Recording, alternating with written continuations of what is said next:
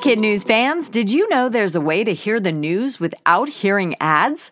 Parents and teachers can subscribe to Starglow Plus on Apple Podcasts to not only ditch the commercials, but also unlock access to future bonus episodes and other exclusives from the Starglow Media Network. That means ad free listening of kid news every weekday, plus ad free episodes of mysteries about true histories for riddle obsessed adventurers, girl tales for a fun spin on fairy tales, Musicland stories to help young music lovers catch the beat, and audiobooks adapted for young listeners with classic titles, including Little Women and Moby Dick. Visit starglowmedia.com slash subscribe to sign up for Starglow Plus on Apple Podcasts or wherever you like to listen. That's starglowmedia.com slash subscribe. Good morning and welcome to Kid News. I'm Kim. It's Wednesday, December 15th, 2021. And we begin with an update on the teenage pilot attempting to be the youngest woman to fly solo around the world. Zara Rutherford just landed in Seoul, South Korea this week, the first stop in Asia during her quest. She'll stay there for a week before taking off for Taiwan on Monday. The 19 year old British Belgian started her journey in August from Western Belgium, and her goal was to complete the nearly 32,000 mile trip by Christmas. But it's now clear she won't achieve that. Bad weather and visa issues grounded her in both Alaska and Russia for a month. She now hopes to return to her home country and set the world record in mid January. Zara, who is the daughter of two pilots, plans to start university next year with the dream of becoming an astronaut.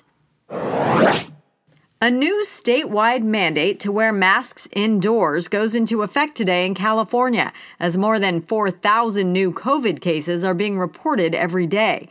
This rule will be in effect for at least a month. Meanwhile, in New York, with more than 10,000 new cases a day, a similar indoor mask requirement started on Monday. Knowing these new mandates would not be welcome news for many, California's Health and Human Services Secretary Mark Ghaly acknowledged that people are tired and hungry for normalcy. Frankly, he said, I am too.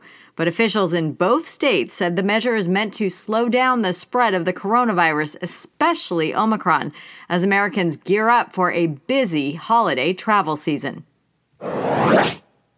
Travel may be a challenge, at least in parts of the west coast of the U.S. A big storm is dumping inches of rain on coastal California and up to eight feet of snow in its mountains. This type of weather isn't unusual for this time of year. It's only notable because it's the first big snow that could impact driving and flying. Compounding the problem, another shortage. This one among snowplow drivers, and not just in California. According to USA Today, states from Washington to Pennsylvania are having trouble finding enough people willing to take jobs that require a commercial driver's license and often entail working at odd hours in dangerous conditions.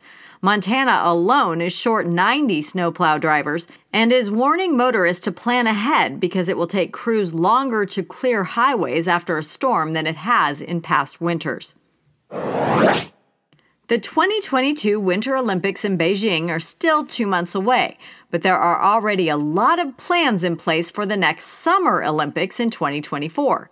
Those games will be in Paris, France, and organizers have announced the opening ceremony will be unlike any other.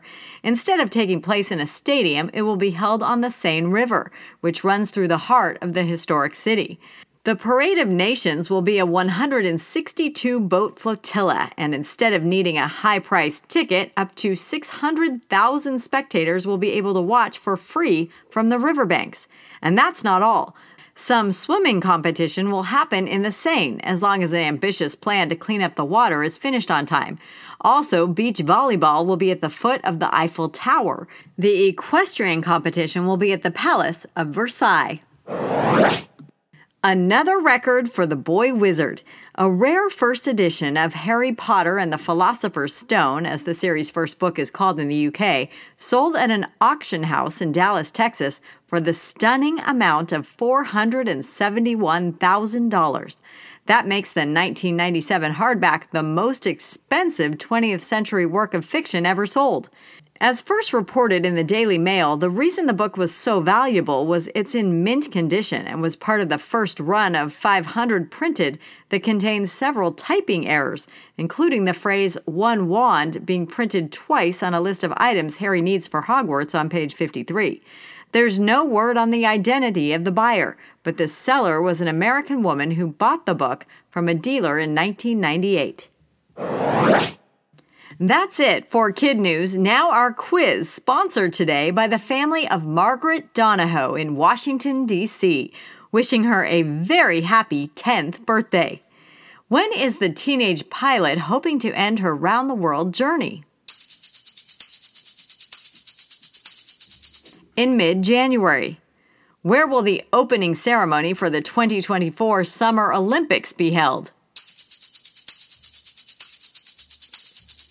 on the Seine River in Paris, France. A mandate to wear masks indoors is again being issued in what two states? New York and California. What was the name of the book that just set a new record at auction? Harry Potter and the Philosopher's Stone.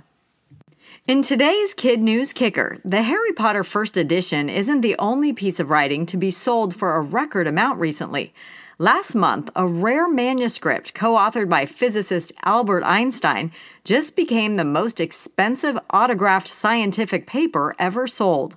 The final price came to $15 million, the 54 page handwritten document contained calculations that became the basis for Einstein's theory of relativity.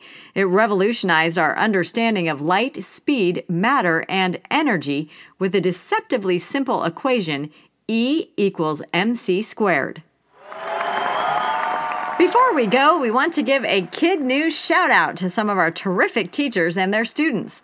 In Illinois, Mrs. Diaz at Dorr Elementary in Chicago and Mrs. B at Romona Elementary in Wilmette. Mrs. Martinez at Ruben Hinojosa, Go Tigers in Mercedes, Texas. Mrs. Bortz and all her amazing students at Christ the Cornerstone Academy in San Diego, California. And Mrs. Clifford at Ossining High School in Ossining, New York. Thanks for listening, everyone. Don't forget to check out our store for some cool kid news swag like t shirts, water bottles, and backpacks. It's on our website at www.kidnews.org. We hope you tune in for more kid news tomorrow morning.